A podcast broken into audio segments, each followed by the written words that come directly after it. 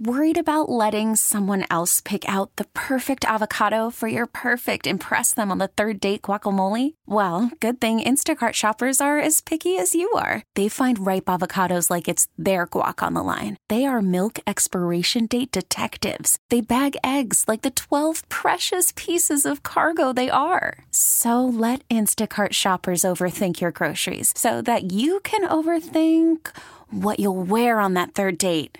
Download the Instacart app to get free delivery on your first three orders while supplies last. Minimum $10 per order, additional term supply. Listen to every MLB game live. In the deep left center field, it is high, it is far, it is God. Stream minor league affiliates. The Midwest League watch the best baseball highlights and look ins on MLB Big Inning. MLB At Bat is your all in one live baseball subscription for only $3.99 per month. Deep left field, it's going to go. Alvarez ties the game. Subscribe to At Bat within the MLB app today. Major League Baseball trademarks used with permission. This is WWJ All Local. Polls officially open this hour, and Warren residents are going to be out casting their vote for a new mayor.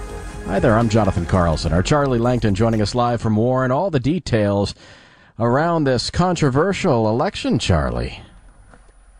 Yeah, there's no doubt it's a controversial election here in the city of Warren, and that's because since 2007, a guy by the name of Jim Fouts has been on the ballot, and he wanted to run for a fifth term of mayor.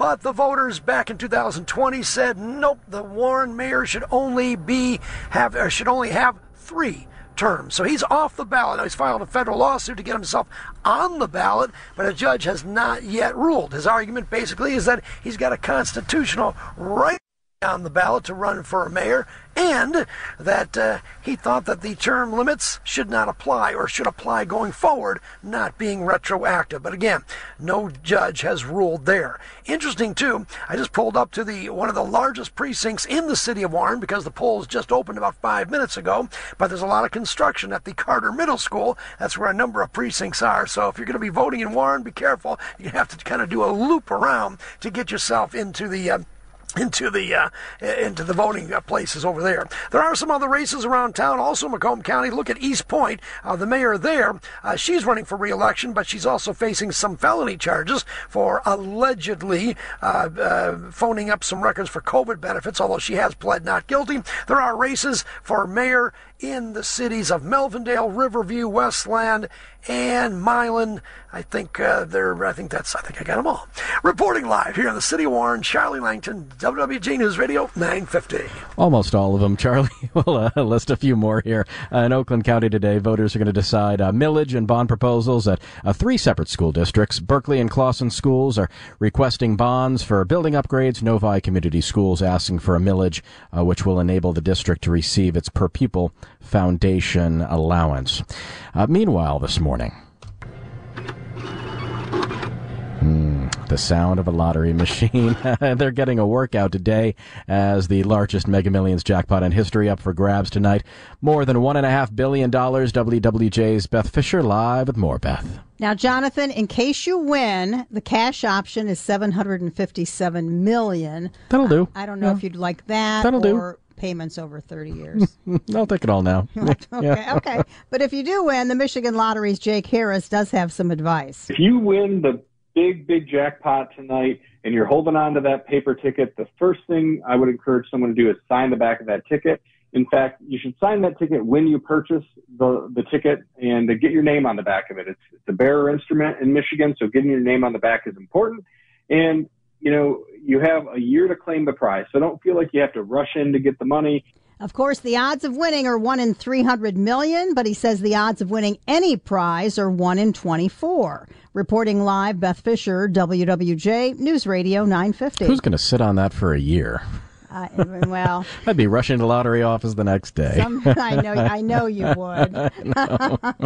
All right, Beth. Thanks. Good luck to everybody. News time now, seven oh six. An Oakland County man has pled guilty to a pandemic fraud scheme that made him nearly a million dollars. The U.S. Attorney's Office says 32 year old Ryan Carruthers of Commerce Township pled guilty Monday to wire fraud, now faces up to 20 years in prison. The feds say Carruthers submitted 13 loan applications to the Paycheck Protection Program for businesses that had no employees or operations. He received just over $850,000 and used the money for personal expenses, including a watercraft. Kyle Kimball, WWJ News Radio 950. A Bloomfield Hills woman caught again providing care to people without a proper license. Michigan Attorney General Dana Nessel announcing that 62 year old Elena Popova has been fined $7,500 for continuing to operate an unlicensed adult foster care facility in violation of a court order. Nessel says she was cited in April after she was caught providing unlicensed care the first time out of a residence in Bloomfield Hills. After 60 years, a Westland church telling the congregation it's closing its doors. St. Simon and Jude Church, located on Palmer and Venoy, announced their closure over the weekend. The parish has been serving the Westland community for 60 years, and the decision to close comes in the midst of financial troubles and dwindling attendance. The church will be open for the time being with no exact date for closing. Simon and Jude parish goers will be able to say goodbye to their beloved church, as officials say they are planning activities to celebrate their years of service. Taylor Dietz, WWJ News Radio 950. There's a new call for Detroit police to end its use of facial recognition technology after a pregnant woman came forward and said she was wrongfully arrested. The ACLU says there have been six people in the nation who have uh, reported being falsely accused of a crime as a result of that technology. Three are here in Detroit. The latest lawsuit says a 32 year old was uh, getting her two children ready for school last February when six police officers showed up at her doorstep, presented her with an arrest warrant alleging robbery and a carjacking.